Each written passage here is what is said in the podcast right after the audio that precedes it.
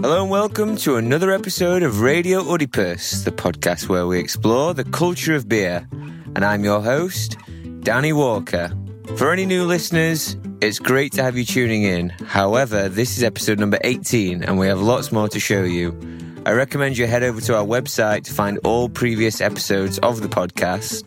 There you will find also some special guest mixes submitted by some of our resident taproom DJs. The address is oedipus.com forward slash radio. The podcast is also available by searching Radio Oedipus on your podcast app. On today's show, Sander Nederveen joins me around the table, the co-founder and head brewer of Oedipus. Our guests are Jan and Elaine from Carnival Brettanomyces. Those of you familiar with the show will have heard us discuss Carnivala numerous times, Carnival of Brett is the festival that celebrates all things wild and fermented. It started as a very small project for the two of them, but now has become a festival that attracts enthusiasts from all around the world.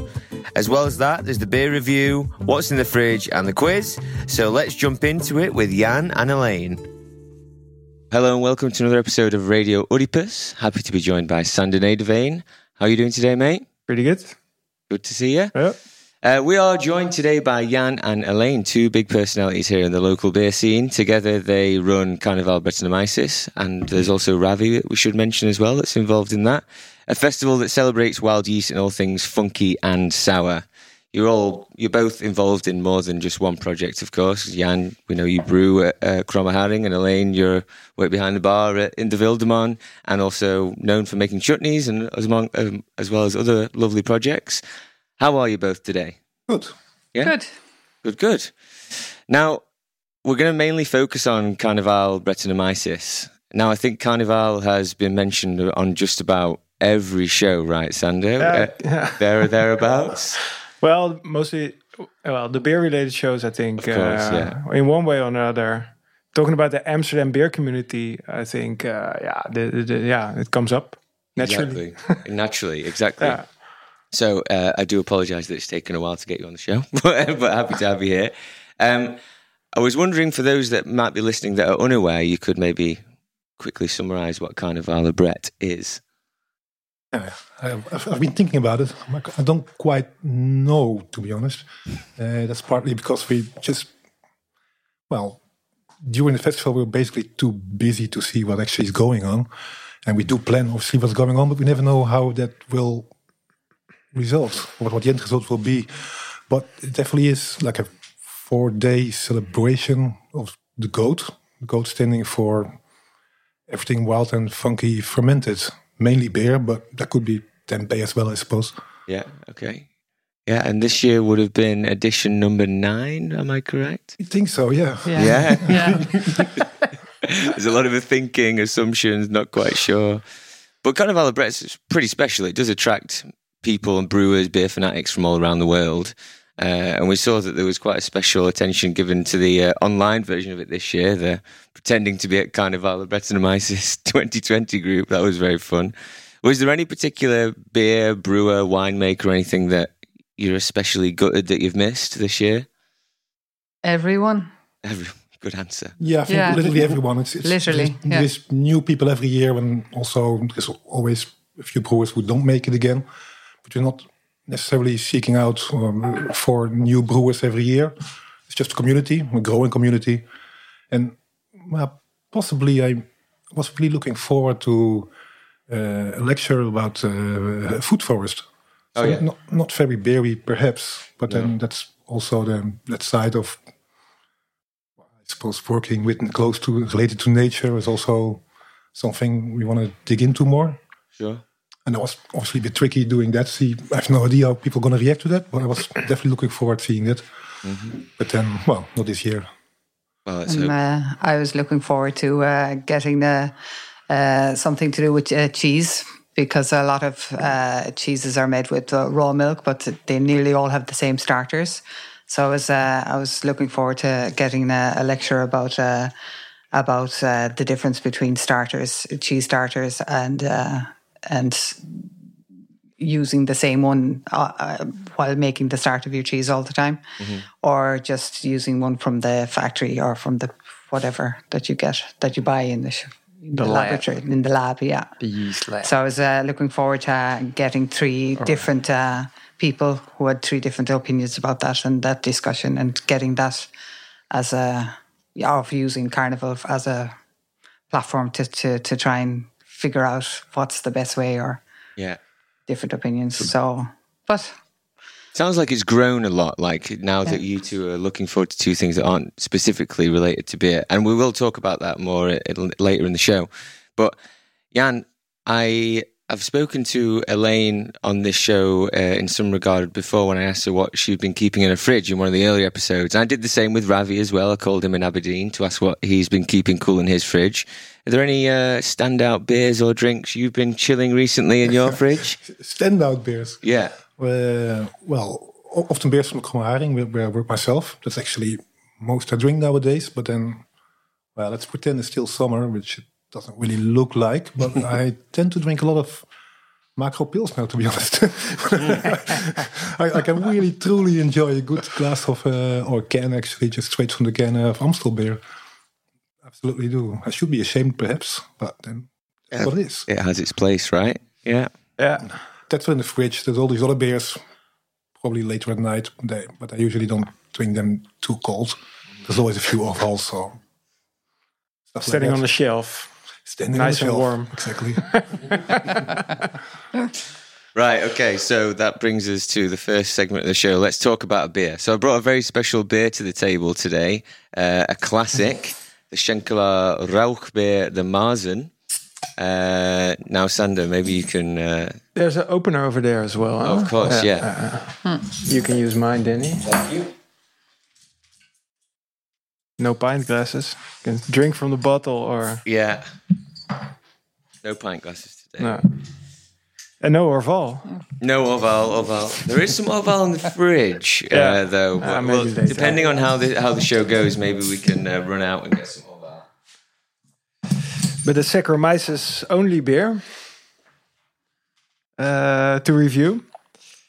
A classic, indeed. Uh, a bottom fermented beer, if I'm correct. Yep. Uh, from Bamberg. Famous uh, brewery, Heller, that has this uh, Schlenkerla beers. Uh, their own smoked malts. Uh, yeah, they're very characteristic uh, because of their smokiness. Uh, you can immediately smell it Yeah, once you open the bottle, so and you don't even have to bring the glass to your nose, and it's this very distinct. Yeah, it brings me immediately back to Germany or one of those breweries uh, that are in and around Bamberg that uh, produce these type of beers. Um, yeah, I don't know. It, it, it's a bit, I guess, a love or hate beer. Uh, I find there's a lot of brewers also, or people from the beer industry, like Desi, one of our brewers, um, who's been with us for a long time and used to work in Fermentoren behind the bar in Copenhagen, and they always have a Schlenkerla on tap. And uh, she just doesn't, she doesn't like it. She doesn't No. care for smoked beers, and uh, yeah, and, and she's very much into beer, uh, I guess or I know. Uh, yeah, and I don't know. My there's other.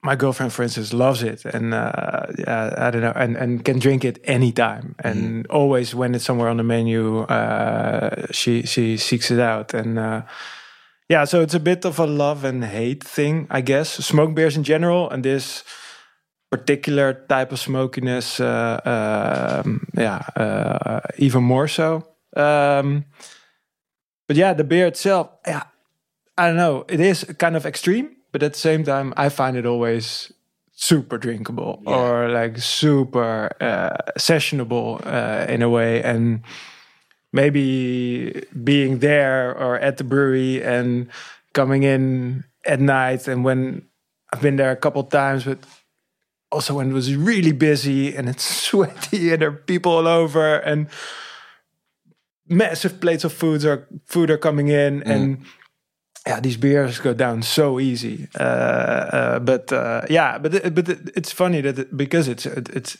you could consider it rather extreme but uh, yeah this Merton is is dark also uh, dark color Uh, How does it? How does it get its smokiness? Excuse like the very basic question, but how does it get its smokiness in the beer? yeah, they smoke the malts. They smoke the malts. Yeah. Uh, so at the maltery, you can uh, yeah kiln your malts or roast your malts, but also smoke them to uh, yeah give it smoky flavor. Mhm. So it's the malt that are being smoked, and for the rest, it's just brewed as uh, beer is brewed. So th- those smoked malts are used in the mash, and uh, yeah, uh, that's where you get the smoky flavors from. nice.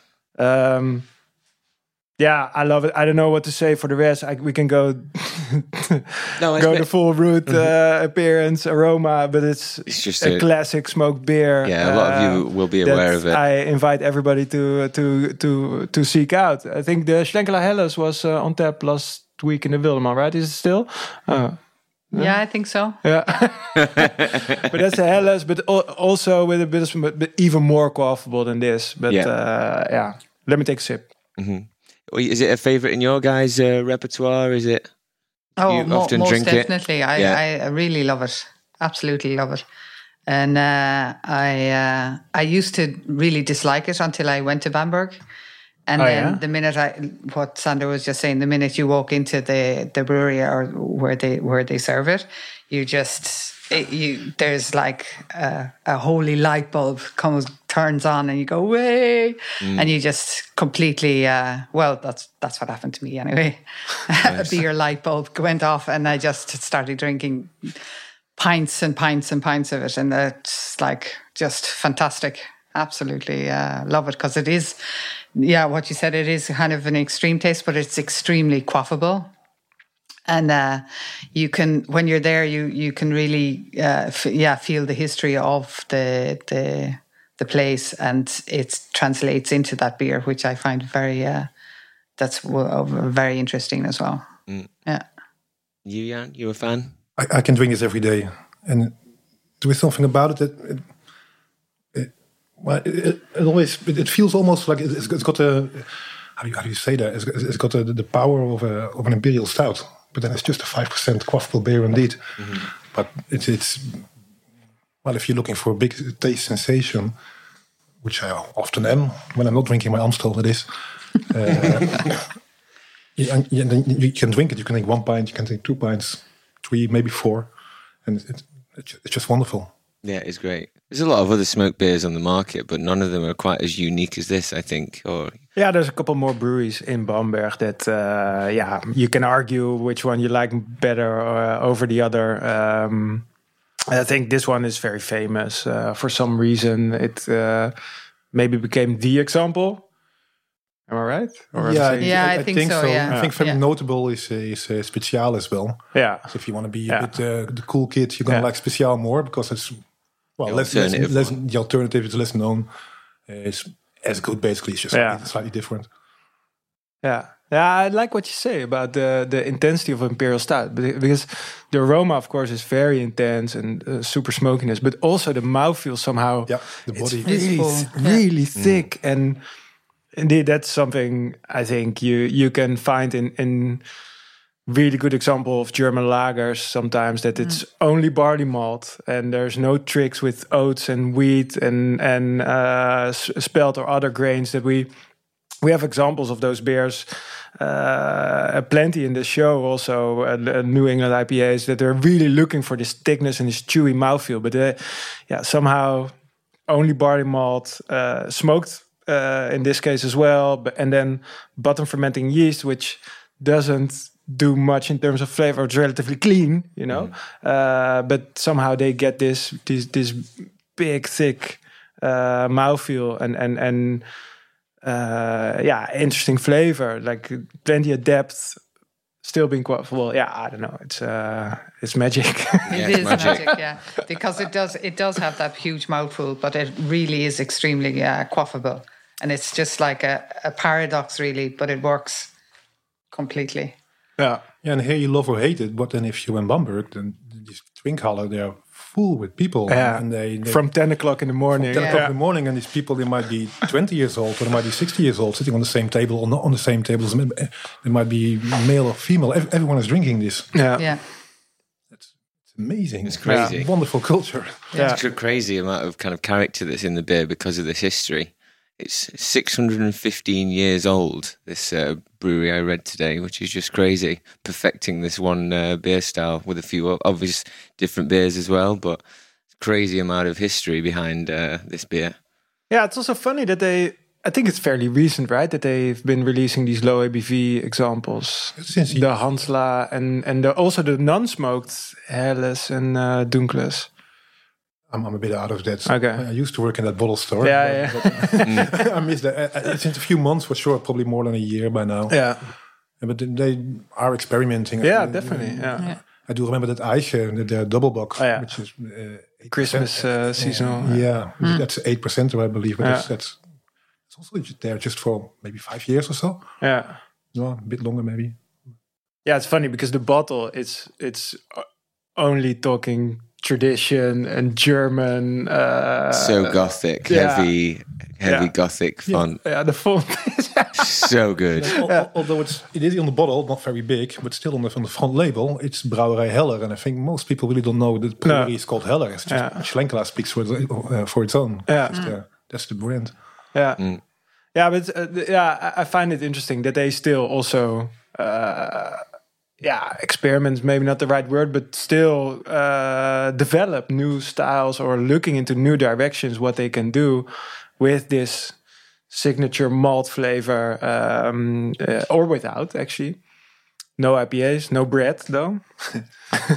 Is this Yet? 100% smoked malt? Do you know? I think so. I Yeah. always I think so as well. Yeah. I read once that it isn't. Okay. An argument with the with the writer about that. but Okay. then I start doubting myself. Yeah, I've never seen the actual brewery or never spoke to brewers who work there. So yeah, there's also a bit of mystery around these German breweries sometimes that some are really open, some are sort of closed, I guess, or there is always the hmm. brewery and the pub, hmm. right? And and but it's not the same as we have it here. Like th- it's in the same space. The brewery is often somewhere else or behind uh, behind the scenes, and uh, yeah, there is a bit of mystery, I guess. I, I I don't know if it's mystery. I, think, I also won't say they're hiding it, but if you go to uh, well, the, the, their drinkhalle, that, that's called a brew pub, but then Yeah. immense basically.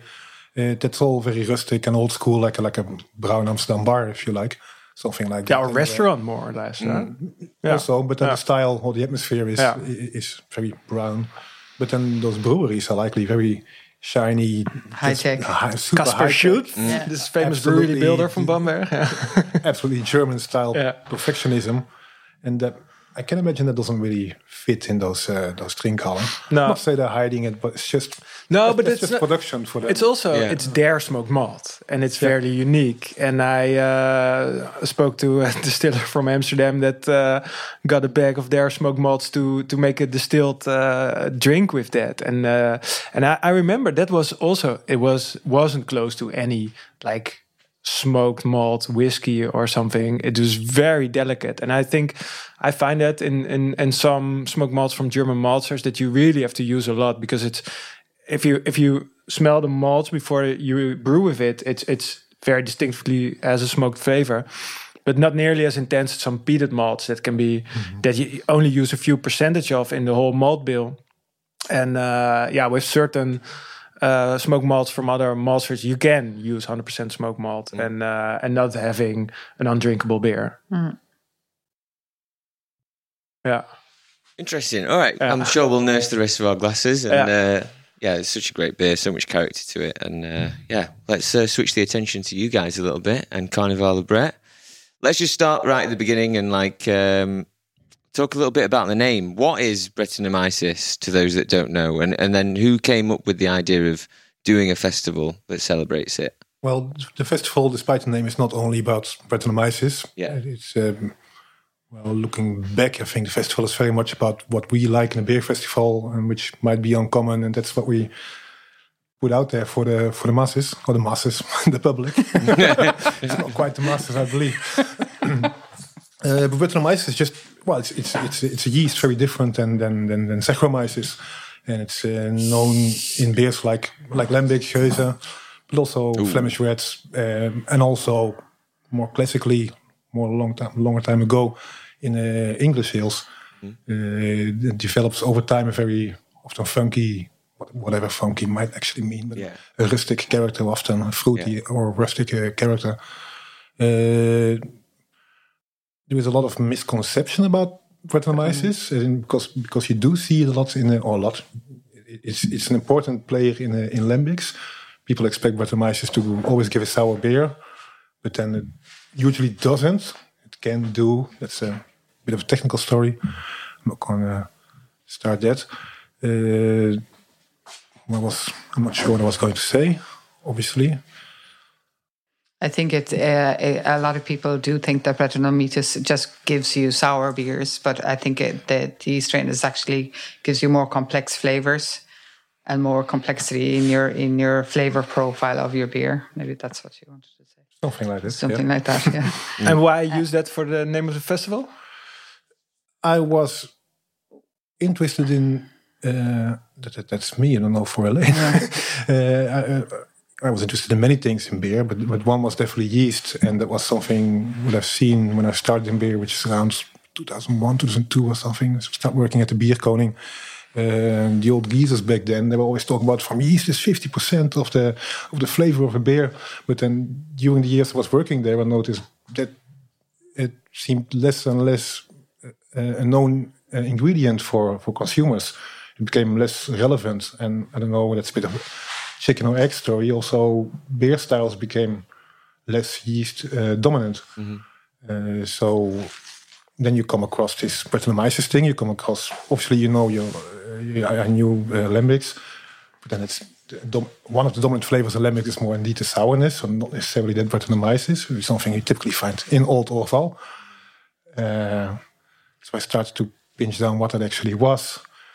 Uh, and basically liked that. I thought it was an interesting thing. And then Mikkeler came to the scene Yeah. and he started making beers with it. He's outspoken. Look, this is a, our Orval clone, basically, or 100% Brett IPA, perhaps. I'm not sure what that. Maybe that was his brother.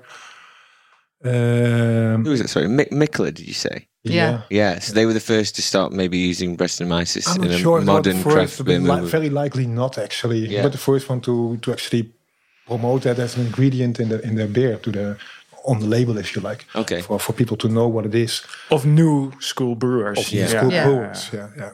Yeah, but you won't find it on a in Belgium brewery. Well, maybe the new school, but the old school, even if, if it wasn't there, that, that I wouldn't mention that. That's, No. that's just something. It's there. Yeah. It's, it's there. It's fine. It's, it's supposed to be there. It's maybe not supposed to be there, but it's there. And Yeah. the final result is hopefully great. Yeah. And well, I think I discussed with Elena before how this festival started, and I believe we do not agree. Well, I- I- you start. You start. I, I think I think we have. I think we we we had two roads, and uh, uh, before before we, we we started the festival together, uh, I was I was working in the Wildeman, and I used to have uh, uh, Geuze Geuze and Kriek days, and that was a two day festival. Uh, because I was completely besotted with uh, with uh, with lambics and uh, and I, I wanted to to tell people, you fools, please drink this; it's fantastic. And uh, I, I just became kind of a bit of a fanatic with that. And at the start, uh, so I, I, I started that in the Wildeman as a as a small event, and um, but like literally, I think four people came specially for that. Oh, yeah. the two days, yeah, because it was like not popular at all. And I the think good old days. the good old days. When was yeah. this? When was this? Uh, before uh, there was like The years before the yeah, first the edition of before, Carnival. yeah. I think I did it for about three or four years before. Yeah, so Carnival. 2010 or Yeah, Early eight, maybe. eight, Yeah. eight, nine, yeah. yeah. Okay. And uh, I remember actually Tilquin, he just he just started. Oh, yeah? We were one of his. Uh, I told, uh, uh, I asked uh, the owners of the Wildeman at the time, that's Hank and Els, you have to go there and collect uh, some of his stuff, and uh, we can have it in uh, at the event. And they were like, yeah, but but he's not in that area, and uh, drama.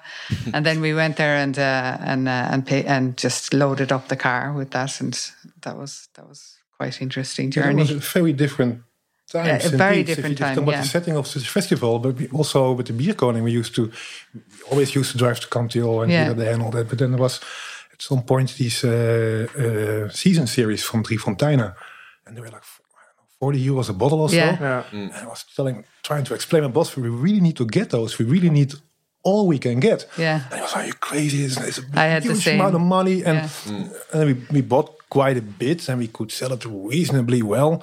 But if you would do that now, that would just fly off the shelves in Yeah. lit- literally minutes. And, Yeah. and it's just a very different, very different time. But Yeah. please move on. Yeah, it, it is an extremely different time uh, because at the time I tried to build up the cellar because there's a lot of room in the Wildeman to uh, to to build up the cellar to have different years and uh, and uh, different different uh, bottles and uh, they uh, which is great because of the Wildeman. They're always open to ideas and always want to to to experiment within their budget. Uh, but they're very open, so they were like, "Yeah, yeah, sure, yeah, we'll do that. Yeah, we'll do that." So that's fantastic. And it, to this day, I think there is actually still uh, a bottle of the Drie Fontaine. I think it's summer or something. One bottle left. Oh, yeah. So yeah, It's not on the menu. yeah, yeah. No, it's not in the menu. You have to you have to be nice and ask. Let's go. no, but um, so that their their seller their seller is yeah because it, Let out the secret now. yeah, the secret's out now. Yeah, but um, yeah. So that was that was my start, and then what you were talking about, Mikkeller. Uh, I went to Copenhagen in that time, and I went there, and I just couldn't believe that. Uh, that Mikkeller had uh, beer with Brettanomyces, and uh, and it, that just opened my mind to think because I was completely focused on that on on the Senne Valley and Pajottenland, and that was it, and that was the be all and end all of of everything. And uh, so, and then I think we that was that was my background, so I w- wanted to continue with that. And then Jan, you had. Uh, Yeah, that's when all the story comes in. I Yeah. think maybe we, we do agree, possibly. Possibly at last after nine years. Yeah, we just needed a, a year rest for the Yeah. festival. Uh, then the Beer Konings is 25 years, and we want to work together more with the with the Wildeman to to celebrate that or to work work together more in general. I think. Yeah. Uh, so we organized a few tastings for at the Wildeman. One was about uh, single hop beers. Again, Mikkeller. I tend to dislike that that company a lot these days, but apparently it's, it's been very time- important. It's been very Yeah. important in At your the time path. it important was- indeed. At the time, they really were kind of pushing the envelope a bit. I'll take I everything think. back, Mr. Mikkel. uh, so, so we did a, a single hop IPA, uh, IPA uh, uh, tasting, and we asked for some reason uh, broer uh, Ver from uh, from the Praal to uh, to lead it. Uh, then we also did a, stout, stout versus barrel aged stout, or not pastry that doesn't exist in the but, but maybe chocolate stout or other additions. So put two next to each other. Uh, which was led by obviously Menno Olivier from uh, from the Molen, the big, the, then the big uh, stout, the stout brewery, maybe still actually, don't know. Uh, we did some fun things there as well. So we barrel aged some Rochefort just because of. Uh, that was really a wonderful thing to Wow. to do, Yeah. especially for the tasting. And then we decided let's do another one with Brettanomyces. And we wanted to ask uh, Guus, I've got a second name, from uh, Brouwerij de Schans in Yeah. Uithoorn to, to, to lead it. He says, "No, I have a better idea. I want to I want to make a beer of Brettanomyces myself, but then it's going to take some time and warm it up. And I said, well, I have an even a better idea. We're going to ask all these brewers we know in the Netherlands to make a beer with Brettanomyces And then a real ale was it? Uh, it was a cask in a cask. in a cask. Yeah, Really? yeah. Why was that? Oh well, maybe logistics for the Wildeman. Actually. Yeah, I think because possibly, everybody was yeah. a bit afraid of uh, of, their uh, lines. of Making their something too particular as well. Yeah. But then we found about 10 or 13, I believe, uh, Dutch brewers to, to make such a beer. Obviously, that took some time. And then we had something called uh, the Nederlandse Brettanomyces dagen, which doesn't really sound very... Not got the ring to it, It has doesn't got the ring to it now. And the second year, we started calling it Carnivale. I also think second year, the, the green goat came into the picture. Yeah, tell And, us uh, about that. also- tell us about the goat a little bit. Who who is that? Where did the goat come from? Asia, isn't it? Our I'm, and not, I'm not sure. I'm not sure why it's green, but that seems to work very well. Uh, but but the goat's a very funky, funky animal, and our, our slogan, "True or false," is that uh, Brett eats everything. As in, it's able at least to consume a lot of sugars more than um, uh, most Saccharomyces can do. Yeah. It's debatable by now, but little did we know. Uh, and so, well, so does the goat. Eats everything. Also, that is actually debatable. But th- therefore, Well, actually, therefore the wow. Yeah. For the goat. And also in that second year, we start adding a few lectures. We have obviously Mr. uh, Ron Pattinson, a beer historian, Yeah. mainly about uh, English beers. And Brettanomyces is named after Britain for a reason. It's where it's discovered. Uh, and as well, I believe Sebastian Sauer, who was uh, from Freigeist, was definitely back then really into uh, resurrecting old German styles, not only German styles, old styles in general. So we had a few uh, Brett porters and then stuff that was absolutely weird to us because we knew our lambics, we knew our Flemish browns, we knew our Orval and the likes. But then a Brett porter, that was an amazing thing. So we did a tasting slash lecture. And from there, I also think the second year we started doing food pairing, Yeah. Pope's Yard. And from there, nothing much has changed because only that for some reason it became a huge, big thing. Yeah. Yeah. It's like I think I already know the answer to this question, but like, did you already have the ambition to set up a festival like this that attracts people from all around the world? I'm guessing it was more of a surprise. I think we hate it. We hate it. We, we, we, yeah. it consumes all our time and life. uh, And often, energy, it's and- ne- it was never the intention. No. But apparently there was need for it. It was the right time, and we do enjoy doing uh, organizing it as well. Mm. But that's a huge compliment to you guys. eh, To you guys, though, that like now people from all around the world are traveling to come to Amsterdam to celebrate uh, Brettanomyces. It's uh, you're you're right. There must have been demand for it. And uh, what, so that first edition, just what what was the first edition like? Was it purely taking place just in the Wildeman? And uh, and the beer koning. Yeah, it was, It uh, was just the two locations. Yeah. Yeah. Was it one day or two days? I think it was one day. Yeah, two. likely. Yeah, yeah. maybe two actually. Yeah, maybe one. I think Friday, Saturday. Possibly. Could yeah, be. I think there was a sort of vrijdagmiddagborrel style, uh, just a couple of casks and kegs Yeah. on in the Wildeman, and then Saturday tastings at the beer garden, something like that. Mm-hmm. I really remember it well. You know, I, I remember walking into the Wildeman, or uh, you both were sitting outside with a list. I think you were writing with all these names of breweries and sort of making the fir- planning for the first edition. And I really thought, ah, this is great because I, I also sort of uh, just started working in the beer temple over a year, and I discovered that indeed uh, lambic could be something really interesting, or even. I sort of, I re- also really remember well drinking my first lambic when I was something like 16 years old, and it was probably something like Mort Subite or uh, a Bellevue, and with a fake cherry flavor and really sweet. But uh, yeah, in the beer temple, I discovered there were, were really interesting beers around. So I, I really remember also the excitement you guys both showed working on this list and this program for doing some tastings there, doing some, getting some beers to the Wildeman, uh, and uh, and I think it was uh, that- yeah I'm quite sure it was two days or at least the first editions were two days, and then there was always a debate of adding Sunday or Thursday or yeah growing it, uh, yeah. Yeah.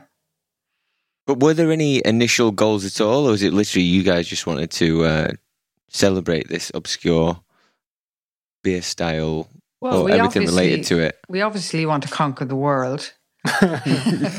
no, just kidding. No, we do. I don't think we had any goals except for our enthusiasm. Well, for me, my uh, I just wanted everybody to taste this uh, the wonderful complexity of all these beers and and to uh, to to yeah, that was at the start, and now I think it's more. I, I like the idea of uh, of the uh, sharing knowledge. I think that's extremely important, and especially nowadays because a lot of uh, uh, uh, things like, for example, in, in farmhouse ales or, or with Lithuania or with uh, North, that that all those things are dying out, and if people don't collect that knowledge, it will be lost because a lot of that knowledge is just oral knowledge, and uh, so th- that for me, that's social and cultural um, history. i i for me, is very important. So that would be one of my aims at the at this But the first, uh, did I understand right that the first edition was really about challenging Dutch brewers, maybe after Yeah. Guus, uh, to to embrace this yeah, wild we, microorganism? We just threw yeah. up a ball and uh, and, and challenged them. Yeah, Yeah. and I remember. Um, And then and, and then international brewers also came along. Or I remember also me working in the beer table and seeing that this was also taking off in the US. Mm. Uh, that there were a couple of smaller but also bigger breweries really focusing on Brett, like Jester King, Allagash. Uh, yeah, also I think Crooked Stave already back then Yeah. was. Uh, Yeah, but most of these are younger than the festival itself. Also, Yeah. also Milk the Funk, this, this uh, which is basically a Facebook group with a, uh wiki, wiki page or wiki project uh, combined, which is now a huge thing with, with tens of thousands of uh, people who are into making funky beers, if you like. yeah, pro and uh, and homebrewers. Pro and home Yeah. brewers, but that also just started in 2012, so it's, it was Oh, yeah. quite a bit of pioneering indeed. Yeah, And as for goals, what you were asking, I think that we like to put things in the festival, at least now. Initially, Yeah. it was just something that grew organically, still does. Uh, we, I think we like to put some things in there, but that we miss in the in the general overall craft beer scene, which I think often is a bit bit one dimensional and a bit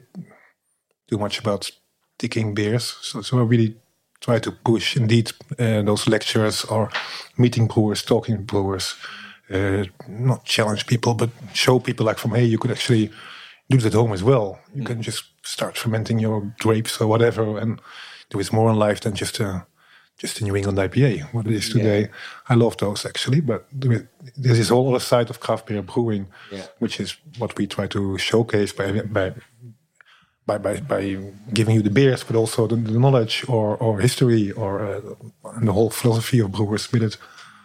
Were people ready for it? You mentioned that there was four people at your event in the Wildeman. yeah. Were people ready for to be exposed to this? Well, before Carnival Brettanomyces for the Geuze and Kriek uh, days, no, no. that would be a no. But it was slowly. The But it timing was slowly right there, and uh, uh, people who did like it really loved it. But it was it's actually like a love and hate rela- at the time a love and hate relationship. It was like so fun. Uh, why? What, what are you drinking? That that should be on your salad, and uh, you know the, those stereotypical uh, remarks, and uh, and it was it wasn't at all uh, popular. So I think it has uh, it has grown a lot. Uh, people's tastes and quest for different things, or I don't know, or, or a reaction to to the monoculture that we have at the moment.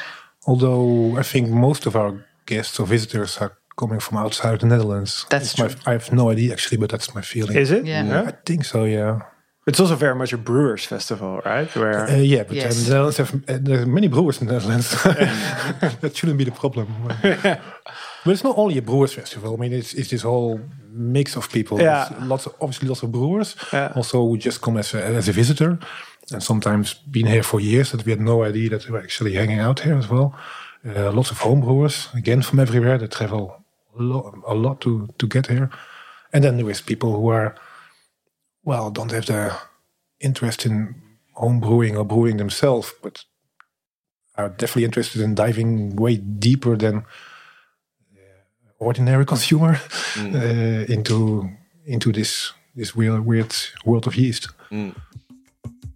We're going to take a quick break to call Erwin Havercott to find out what he's got in his fridge.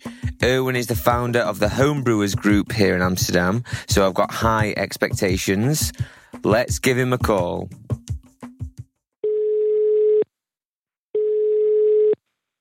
Hello, this is Aaron speaking. Hi, Erwin. This is Danny. How are you doing? Hi, Danny. Hi. Good, good. Hey, Erwin. What have you got in your fridge? Hi, hi. Thanks for having me. So, at the moment, I have three places where I store my beers. Uh, of course, first my fridge, but I also have a, a kegerator in which I uh, serve my homebrewed beers. And uh, lastly, I have what I call my stash of beers. So I'll start with my kegerator, which is basically a refrigerator which I repurposed to be my home beer tap for my homebrew. I bought like an almost new display fridge on Marktplaats. It's one of those fridges with glass windows, and they, they usually sell cans uh, in them in sports clubs. I measured it, and it fitted exactly three kegs, which uh, normally homebrewers use. I turned it into uh, a three tap homebrew machine, and now it's proudly in my kitchen. At the moment, I have three beers in there. The oldest beer is, is uh, a beer which I brewed for uh, one of our homebrew competitions, a sour Belgian stout, which I, I used uh, uh, Brettanomyces and some, some other bacteria to make it sour. The second beer I have on my uh, my home tap is a sort of a fantasy beer. My girlfriend really enjoys sort of low alcohol dark beers, so I always try to have one of them on tap. Before I had a, a dark mild and a Czech lager, a dark Czech lager, and then my third beer, which I currently have on tap, which is also a Kveik beer, but I, I try to to make a like a pseudo lager so with with uh, the Kveik yeast, if you ferment it at low temperatures, it becomes really crisp, almost lager-like. So I, I, just made it into exactly what a lager would be, only then fermenting it with Kveik. It's just like an easy drinking, nice sipping on the balcony beer. Uh, nice. Okay. Kind of a, a nice experiment. Yeah. Yeah, yeah, definitely. Sounds it. So moving on to the one of the other storages, is it we're on the fridge now, or is it? Are we yeah, still in the... currently my fridge is a bit eclectic, I would say. So uh, currently I'm, I'm dabbling with my homebrewing into a sour IPA. So this is new uh, new yeast, which was just released, which is called Philly Sour, and it it makes it, during fermentation. It also adds lactic acid, like lactobacillus. So you end up with a, a sour beer. Okay. The, the, the, yeast, the yeast will turn the beer sour. So my fridge, it's just my normal fridge, and I'll have um, a beer by Alvinne called Vaccine 1.0, which is a, a, sort of sour IPA. I have another sour IPA, which is a collaboration between Moersleutel and Edge Brewing from uh, Spain. Yeah, and Moersleutel from Alkmaar, yeah, obviously. Yeah, yeah, yeah, So I'm looking forward to that. And I have two great sours, so grape ales one is uh, by an American brewery called Orpheus Brewing. Okay. And another one's by a Canadian brewery called Burdock. Ah, uh, yeah. Normally, I don't have such an eclectic mix of beers in my fridge, but at the moment, uh, yeah, I'm quite happy to have these. I also have what I call my stash, in which I have all these sort of more complex sour beers from Belgium, the, the and the, the Krieks and the, the sour ales. Yeah. So I really, I'm really impressed with those. But on the other hand, I also really kind of went back to more basic. so I, I tend to, uh, so in the Corona times, I, I uh, made a regular run every two or three weeks. I go to Cafe Brecht. Yeah. In Amsterdam, and they do German beers, and I just get like a crate filled with German beers, like, and and some of them are very very simple, like a Reinheitsgebot, very simple beers. But I, I, I, really sort of regrew my appreciation for, for those uh, those styles, like a like a German Helles, like a, or a, or, a, or an export beer. I kind of built my fridge around what I have on tap. So whatever I have on tap, I don't need to buy, and then I'll I'll buy whatever I don't have. Nice. Okay. Have this broad spectrum of, of beers which I can kind of choose from. So you're always fully stocked. It sounds. It sounds like. Yeah, yeah, yeah. So I was kind of lucky that just before the whole Corona crisis hit, I I, I had a, a, a Belgium trip. So we went to Pajottenland, which is the the home of Lambics. We completely filled up the car to the brim with uh, with with bottles of uh, of Oud Beersel the Kam, which I really really love, Drie Fonteinen, Nice. Now, Owen, you run or help out with the Homebrewing Association here in Amsterdam. Do you want to let people know where they can find you?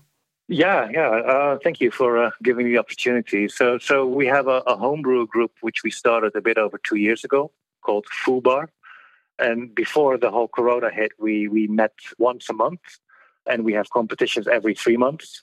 We're an open for all uh, homebrew group, which means you can just come and say hi, drop in, have a beer with us. You can come once, you can come every time. There's no qualifications you need. You don't need to brew beer, and there's no fees.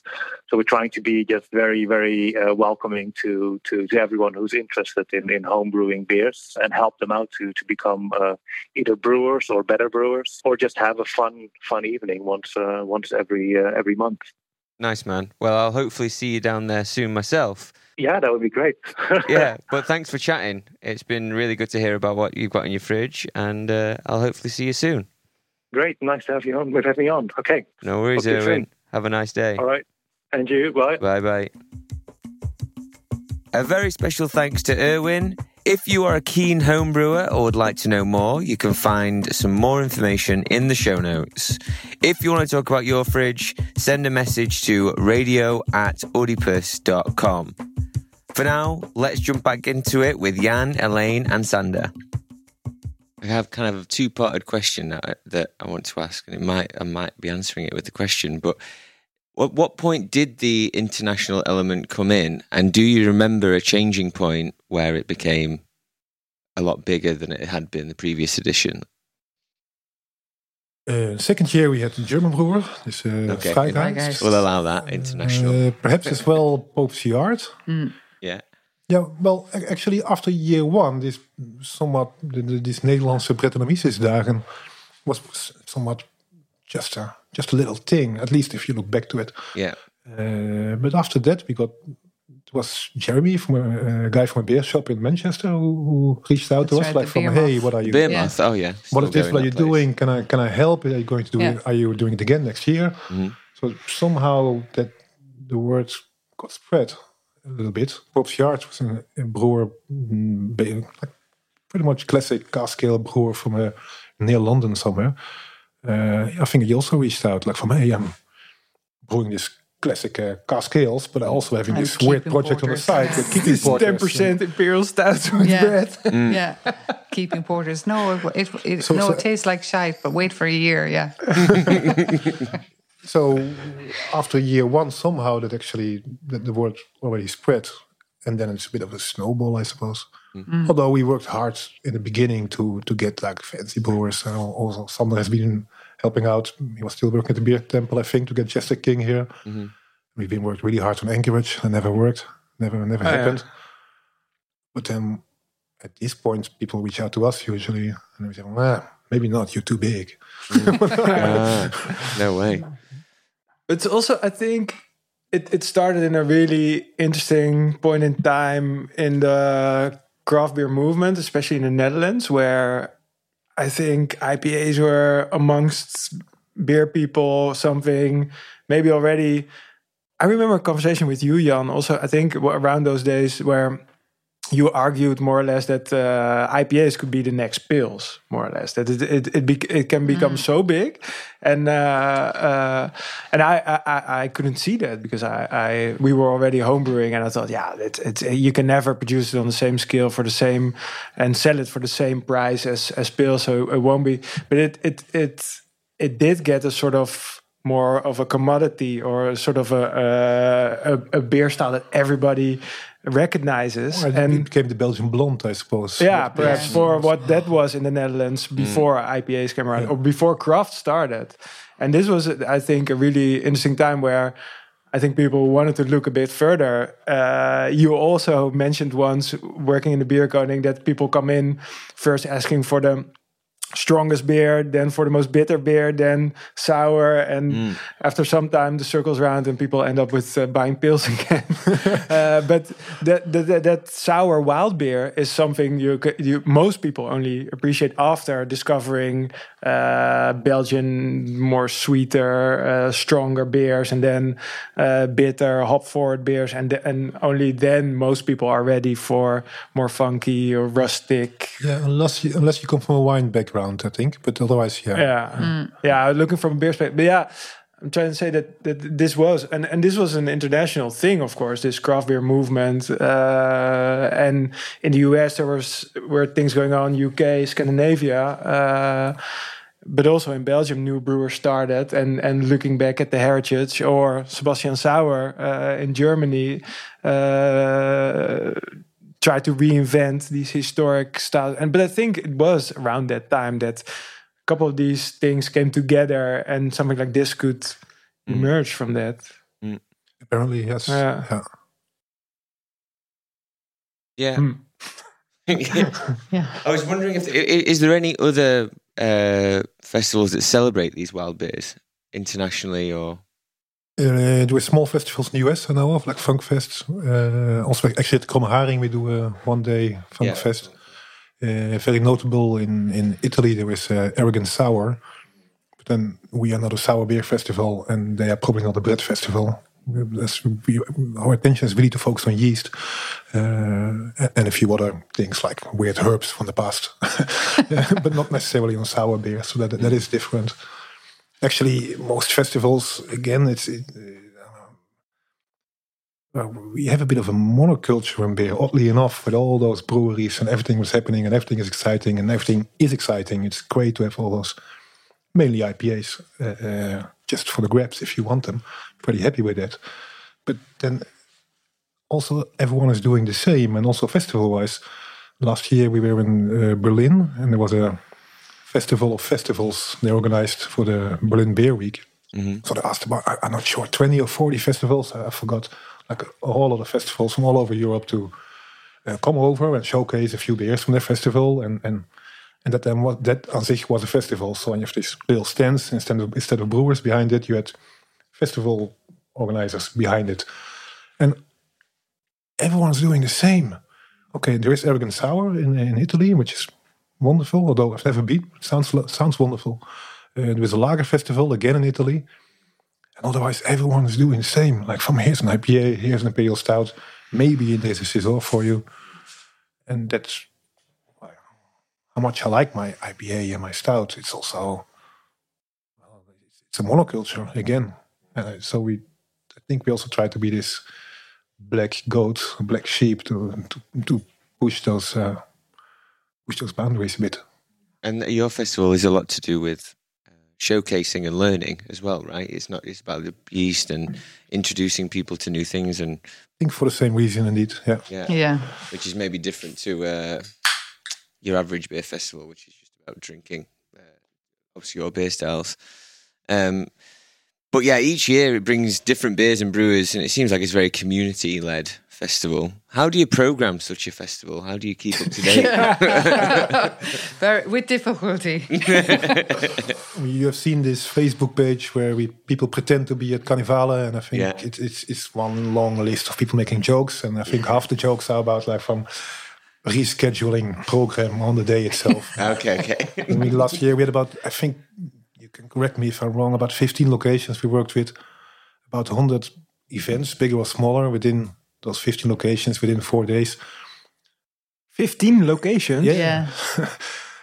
and no, no, it's actually, it's and that's actually uh, four, at least 14. for us troubleshooting it on the day itself. It's just yeah, basically one big mess. Yeah, yeah. But that's that's part of the charm. That's part of the yeah, yeah, fun it's, of kind of our Brett, right? It's, yeah. a bit punk, I suppose. yeah, I remember it was like four, and I thought, okay, Kerk, but yeah, of course, also ja, oh, die person in Valhalla. Dus, goud, ja, ja. Hyena en, ja. en, en, een little café monumentje. Ja, one, ja, ja, ja. There we go. Ja, played uh, records there. Yeah. Caf, Magic Cafe. Yeah, it's it's, it's nice. about 14 locations. It's 14 locations. Yeah, it's chaos. Mm. But lovely, uh, lovely but it's fun. It's yeah. lovely. Yeah, it's lovely too. But uh, it's uh, it's it's a lot of a, a lot of organization. Uh, I think it's really part of the charm, the, yeah. the, chaos. And for people who don't think so, well, then, well, maybe it's not your festival. Yeah, it's yeah. just what it is. That's for sure. Are you conscious at all, as it's uh, gathered a bit of steam over the years, to be a bit of accessibility or anything like that, attracting maybe non brewers, let's say? Is it not something you, you think about? Well, I think, uh, well, what we last year there was like 14 festival, uh, 14 locations, and they weren't all um, like, for example, last year we had a, a, a, a the a film, and that wasn't just about that was. Uh, Oh yeah, about um, Lambic. Lambic. Mm. So yeah, okay, it was about okay. A lot of brewers went to that. no, but there's a there's a few uh, beer and and food tastings, or beer and uh, uh, and cheese tastings and and stuff like that. And we also did a lot uh, a few lectures that weren't specifically related on uh, brewing. So uh, yeah, I think it has uh, a lot of uh, it, it, has a lot of potential to even grow bigger because what what, what it really is is, is what we're re- what, what we're really trying to do is just focus on on different ways of of using yeast and not have a monoculture of of, of a particular part particular yeast strain. Like it is it's like going into uh, the ocean and seeing life uh, under under 10, 10 miles of uh, of water. Mm-hmm. You know, it's undiscovered. There's a lot world. to be discovered. There's a new world. It's a, you don't have to. We, we don't have to go to to Mars. That could be interesting. Sorry, I'm going on the tangent there. No, but um, but you know, you you there's a world to discover about that, and that doesn't really just involve uh, brewing. It's it's across the whole board of of the planet that we live on. So the the possibilities are endless, and I think that's the the charm as well about about this festival because you can go you can literally go organically into all different areas of of uh, of society and not just brewers that's what I think. I think we never intend to be a brewers no, festival. Brewers are very not interested to be there. They're just yeah. We we definitely do not intend to be uh, a more regular beer festival uh, where you just go to a stand and grab a beer, taste it, discuss with your friend whether you like it or not, take it off and on taps and move on. We definitely do not want to be that. We want to challenge people to okay, you you get this lambic, but first you'll have to listen to uh, mm. I don't know to Jean Roy for an hour, and then you get your lambic. That's what we like. yeah. That's just fun because we, yeah. we hate people really. but but everyone's more than welcome, and people still there's also many people who don't brew whatsoever yeah. who are uh, enjoying this festival. Mm. How important is the city uh, for the festival? Not at all. No. I also have well, the impression that well uh, well, we could just say that it's called Carnival Brettanomyces because the carnival always moves. Okay, it could be anywhere. You think? Because expanding also from two locations to fourteen, it, including a, a, a really characteristic brown bar where beer plays a role for sure, but is not much like a beer bar, like a monumentje. Yeah. And asking a couple of brewers to play records there while Bag in Box Girardin is on the bar. Mm. Uh, yeah, that that is also to me. I interpret that as, as showcasing Amsterdam bar culture as well, and having the people coming over. Hey, uh, if you're on your cycle around the city, discovering the city, discovering the bars, discovering the Waalse Kerk for a lecture, mm. discovering Amsterdam North, uh, mm. taking the ferry. Uh, please stop by this bar.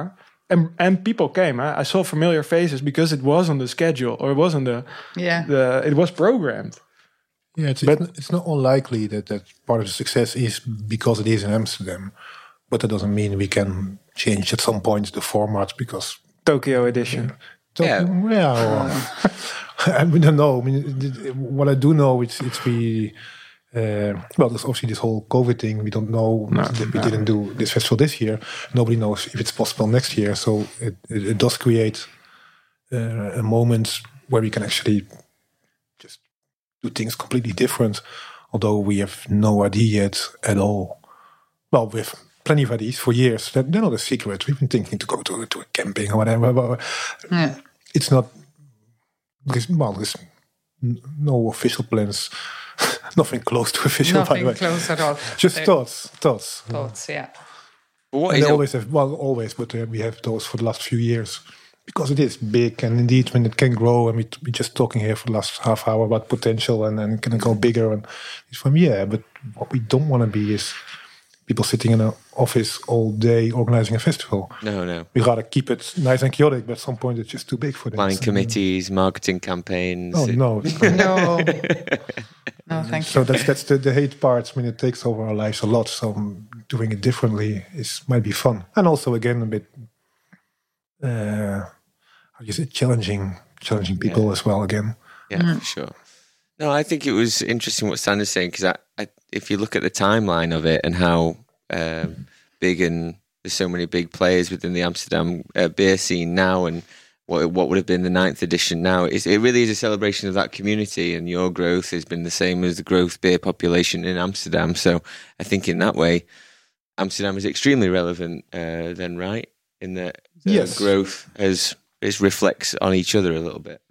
Absolutely. Well, we're all. I mean, uh, we're we're always uh, when when we approach somebody or a location to ask them because the, it it really is like we just ask them, can we use your location? Uh, I'll, I'll give you an example. This year, we were, we wanted to uh, use the the camping in uh, Vliegenbos, and it was just literally just going to him and said, "Well, can can we use your location?" And you know, is it all right? And uh, and then it's like uh, working together, and that's and then the owner, the the person he, he was saying, yeah, well, I have these ideas, and uh, we could do this, and we could say, yeah, that's a great idea, or not, or whatever. So the, there's always uh, all the locations that we do have, uh, or that we do- do use in in Amsterdam are all the the owners or the people who work there are really into it, and that's very very valuable because otherwise it just wouldn't work. I mean, Yeah, I think we owe them. We If- owe them If they're, if, everything, if they're all listening and they're from, what are you going to do? Are you going to move out of Amsterdam? They're from, no, no, no, no. We're going to talk with you, We're see what you think. yeah. we owe you. yeah, no So- worries. Yeah, so that's uh, and uh, I, we really appreciate that because it's it's people open. Oh, the openness of people uh, is you, you can never under, underestimate that or uh, take it for granted because uh, you just have to feel the love and spread the love, and uh, and that's how community works because. y- That that's literally literally what it is, you know. It's it's people helping each other out and uh, and uh, and having a bit of crack at the t- same time.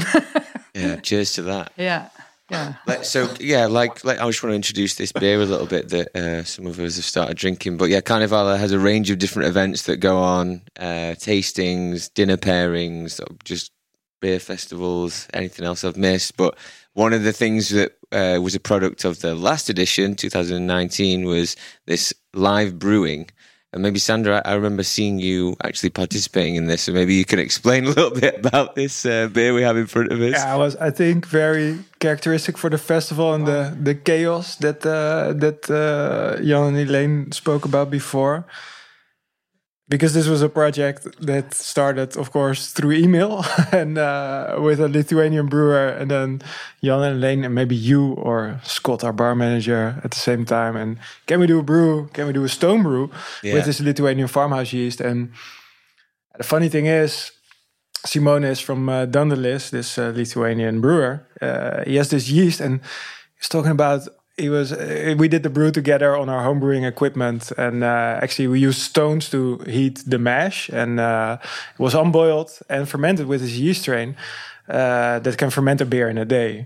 So he, he explained about going to to music festivals in the past, and then brew beer the day before and and package it the day after on the morning that they they drive to the festival and have a day year old or a day old uh, a day old beer uh, for throughout the festival. Um, but yeah, it was uh, kind of chaotic because okay, what stones do you use? How do we make a fire? And yeah, of course we have homebrewing equipment. We have beer ingredients, uh, plenty, you know. So I think we can make it work. But I remember going in the morning, cycling around Amsterdam North looking for stones. stones. No idea what kind of stones he needed. Or I, I remember that the, somehow he the, his, the, he needed juniper as well for his brew. oh yeah, yeah, somehow yeah. that, that got Oh, yeah. lost in the, in the transport. But then obviously this Carnivala, so there's other brewers who also brought juniper. Yeah. So that, that's the great thing. So we, we found some juniper somewhere Yeah. from Yeah. other brewers from Norway actually. Yeah, he uh, sent I over his teach. yeast uh, prior to the festival, so that's been sitting in our cold room until the brew day. But the brewing was really easy, and it was uh, kind of fun because uh, yeah, we've uh, do the opening or have been doing the opening on Thursdays of the festival for a couple of years now at our brewery in Amsterdam North, and. Yeah, apart from doing also uh, these uh, mega collaborations, there there was always, I think, uh, activity in the brewery during the festival. But this was something different because you had this. He also brought beers for the festival that he was pouring, and next to it there was a fire and a brew kettle. Every now and then there was a stone going into the mash, and but it was also a really lazy brew because you don't have to boil. It's just about heating up the mash with a bunch of stones. So gas was also not really necessary. We heated up some strike water for the mash, but that was it. And then we only have to chill it from 60 to 40 so something like that or 70 to 40 and then the yeast can go in at 40 or at 35 or so like ridiculously warm. But the day after it was at uh, yeah 3.4 plato. And uh, we wrecked into two kegs. Simone was over the next day and I was like yeah is this done it, I read uh, three platos oh yeah yeast must have been lazy but uh, go on package and uh, yeah, we put a day old beer on tap uh, in our tap room, and yeah, I, I, I poured some beer, I grounded some some beer, so poured it from the tap into a bottle, saved some, and sure it dried out, and the yeast nice. was lazy, but uh, wasn't dead.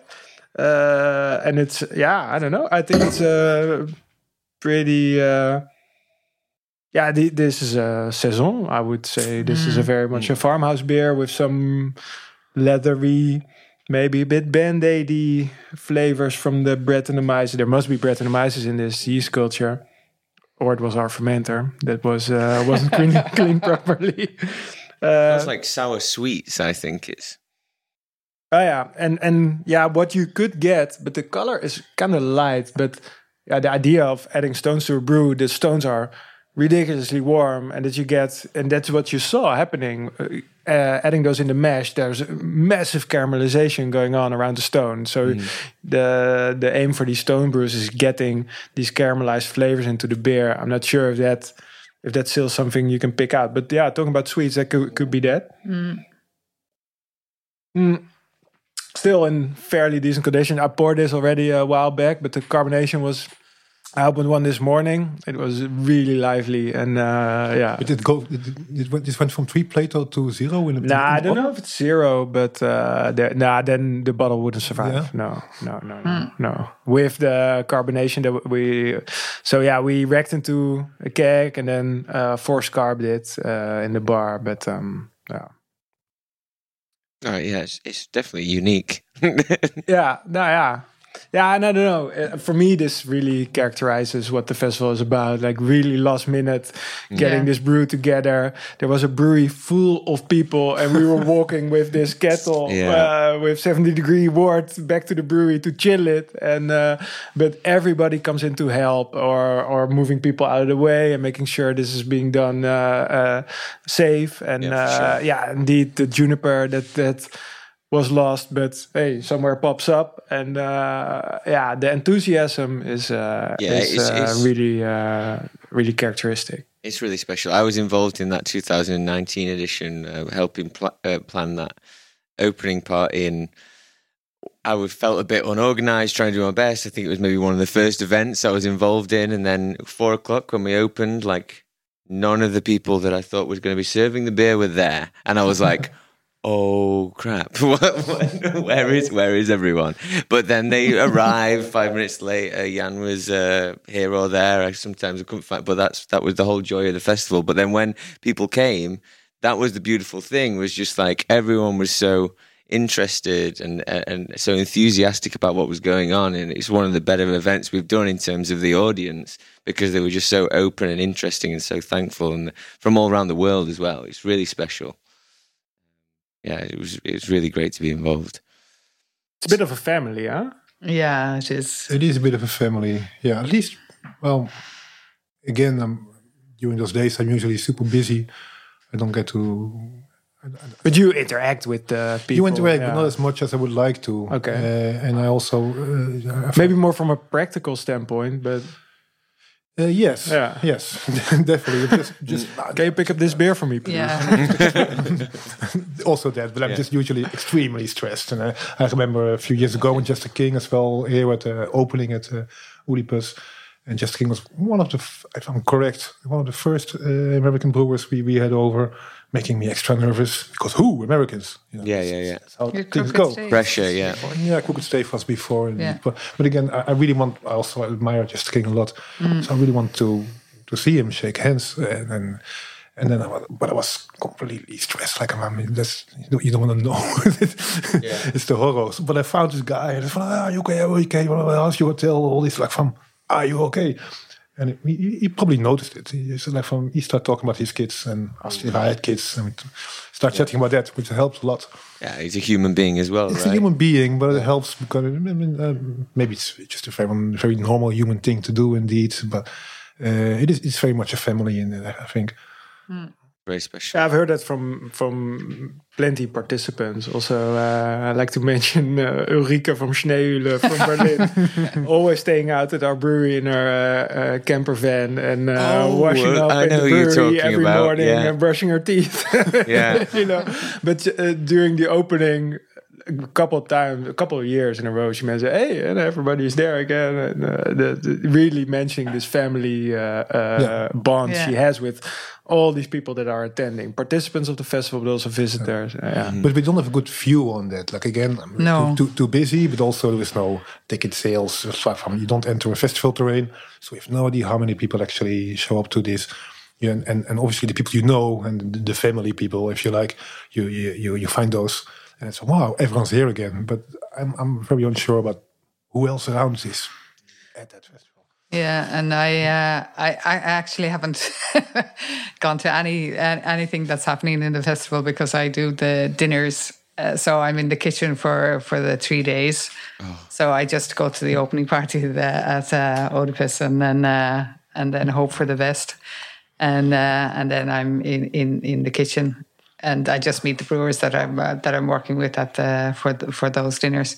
But um, every year I say no, I'm just going to do one dinner, and then I'm going to actually look at Enjoy the festival. Enjoy the festival. But I haven't got around to doing that yet. But uh, Do you think you, you, you might do that? Because also Ravi is in the church day in, day Yeah, out. yeah, he exactly. doesn't see any sunlight. yeah, There but was we don't was have Ravi any- mentioned that yeah. I thought it's really important to mention Ravi. Yeah. He, Yeah, he- yeah, he joined sure. our team like like two three years after we started. I think I have no idea how, how old the guy now is, but he might have been 16 then. yeah. Yeah. he was He's hanging out the Zen- Prael and he started Zen hanging out uh, for, Yeah. for the for the Carnivale and uh, he's definitely part of uh, the team doing lots of work from abroad. That is because working in uh, Scotland now. We did tr- we did mention that we were going to try and get him on the show as a three, but unfortunately the current Yeah. situation made that difficult. But No, but do you think I would uh, love him to to to be able to to enjoy the festival? But same for you, you know, being in the kitchen, uh, the- or, or you, you know, uh, uh, interacting with the, the the brewers in another way than just hey, uh, can you get this beer from here to there, or can you reschedule such and such? I'm stuck here. Uh, Well, no, no, we're getting better at it. Yeah? These days we actually work with volunteers, o- other than people like Yeah. like, like you guys at Oedipus or people at the locations, but extra volunteers for the overall things. Since last year we started doing it, it helps a bit. Yeah.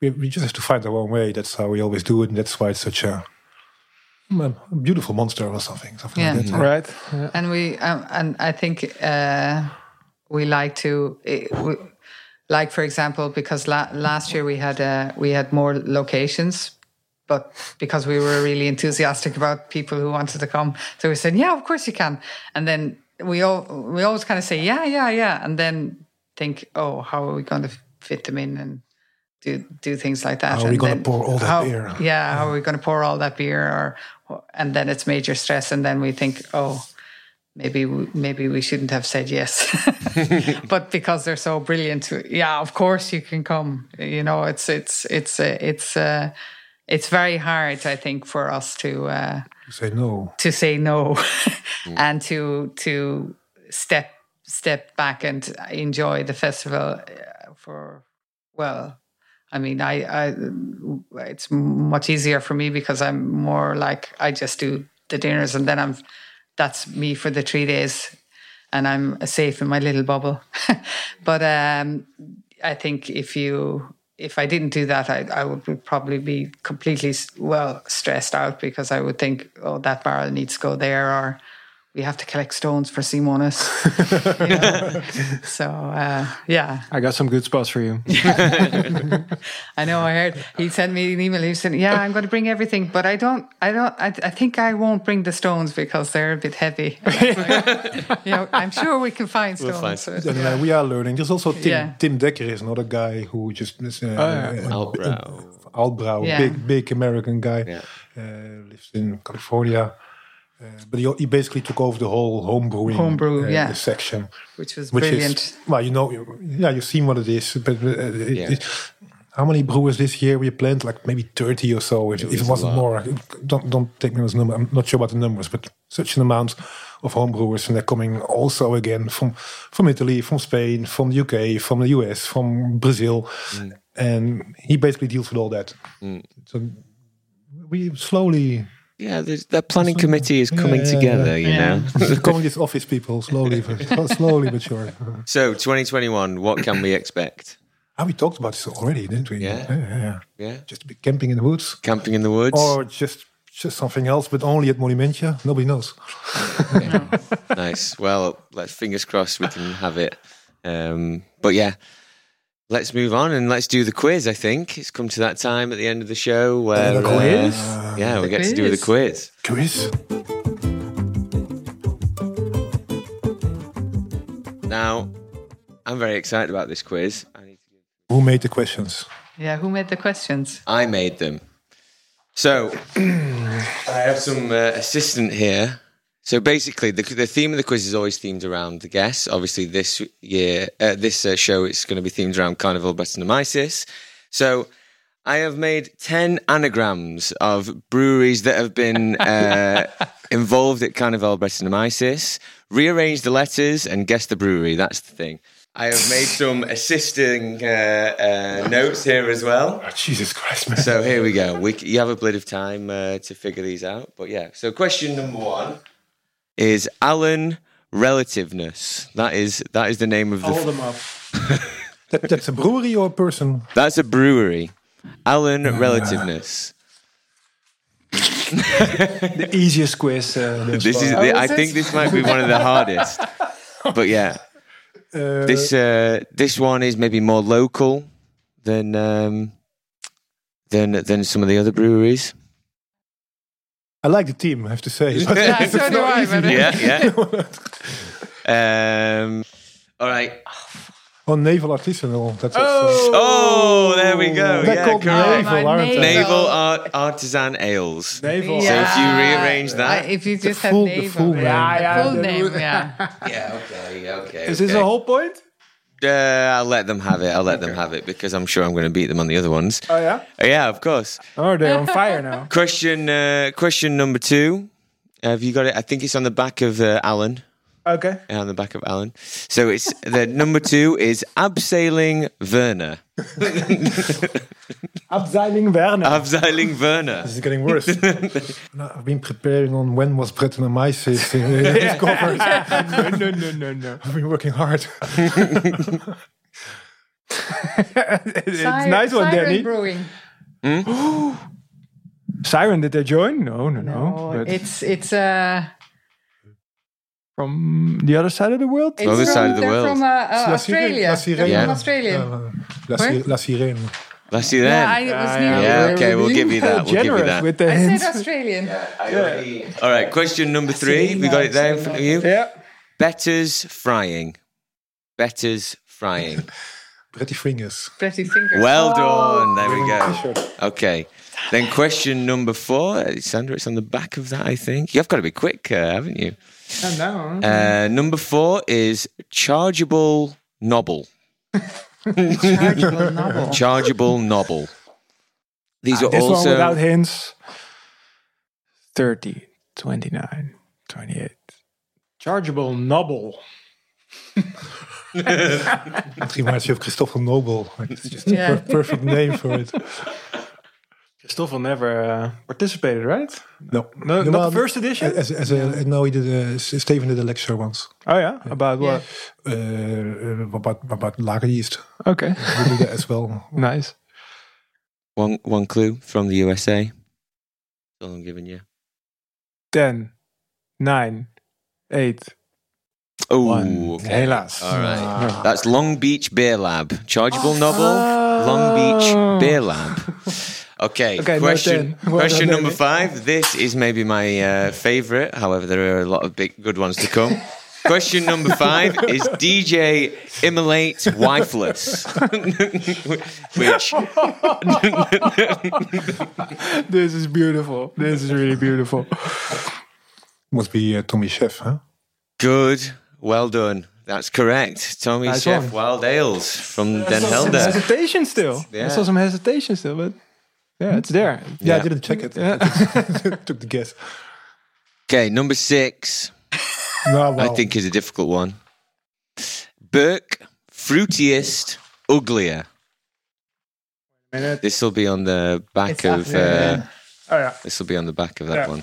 Burke, fruitiest, uglier. Freigeist, but it isn't Freigeist. It is. Freigeist Brau? Brouwcultuur. Braucultuur. Vehicle tour. I'll let you have it. I'll let you have it. Okay. Uh, well okay, done. okay, that was okay, good. okay. That was good. Well done. Yeah, yeah, yeah, good. You got it. uh, Finally. you got it fast. Uh, the Freigeist part. Question seven is Yep. big jerky Westerner. Jester King. Yeah, correct. Oh, well done. they're getting Jester into it. King Brewery. Well done. Uh oh. Uh oh. Question number eight is. Got it? Yeah. Question number eight is Brain Cells Senorita. Whoa, that's a fantastic That's DJ very name. yeah. Uh, Brussels. Brain Cells Senorita. Big legends. I know hints, man. They're doing really good. okay. Big legends. Cantillon. Nee. well, Yeah, nee. Uh, must be Cantillon actually. yeah, I was thinking that, but it isn't. Cantillon brouw, brouwerij. kan- No. Brouwerij. In Brussels call it a Brussels. brouwerij. Brasserie Cantillon? It's correct. Well Thank done. Brasserie Cantillon. Brasserie.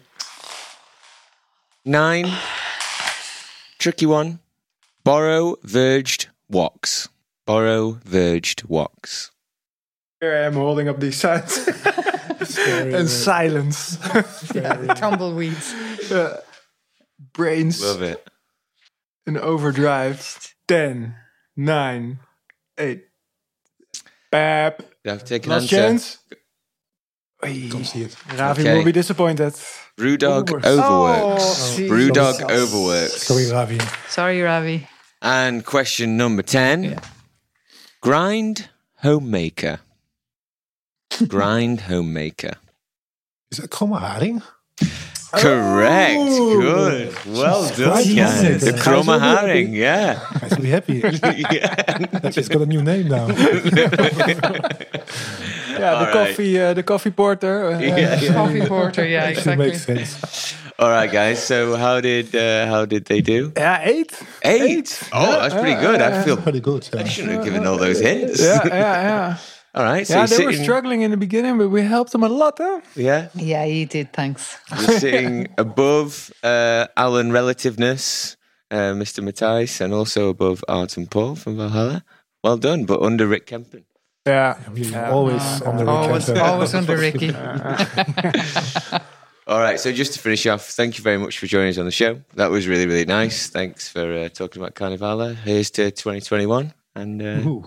Chat to you mm-hmm. soon. All right, guys. Thank you very much. Thank you. A very special thanks for listening to another episode of Radio Oedipus. It was a pleasure chatting to Jan and Elaine, and of course, Sander. You can find all information on Carnival Brettanomyces in the show notes. Remember to check out our previous episodes of the podcast by heading to oedipus.com forward slash radio and by searching Radio Oedipus on your podcast app. The podcast is available on Spotify, Apple Podcasts, and remember to like and subscribe to keep up to date. The music on today's show is written and composed by Ola iMusic, and tune in next time for more explorations in the culture of beer.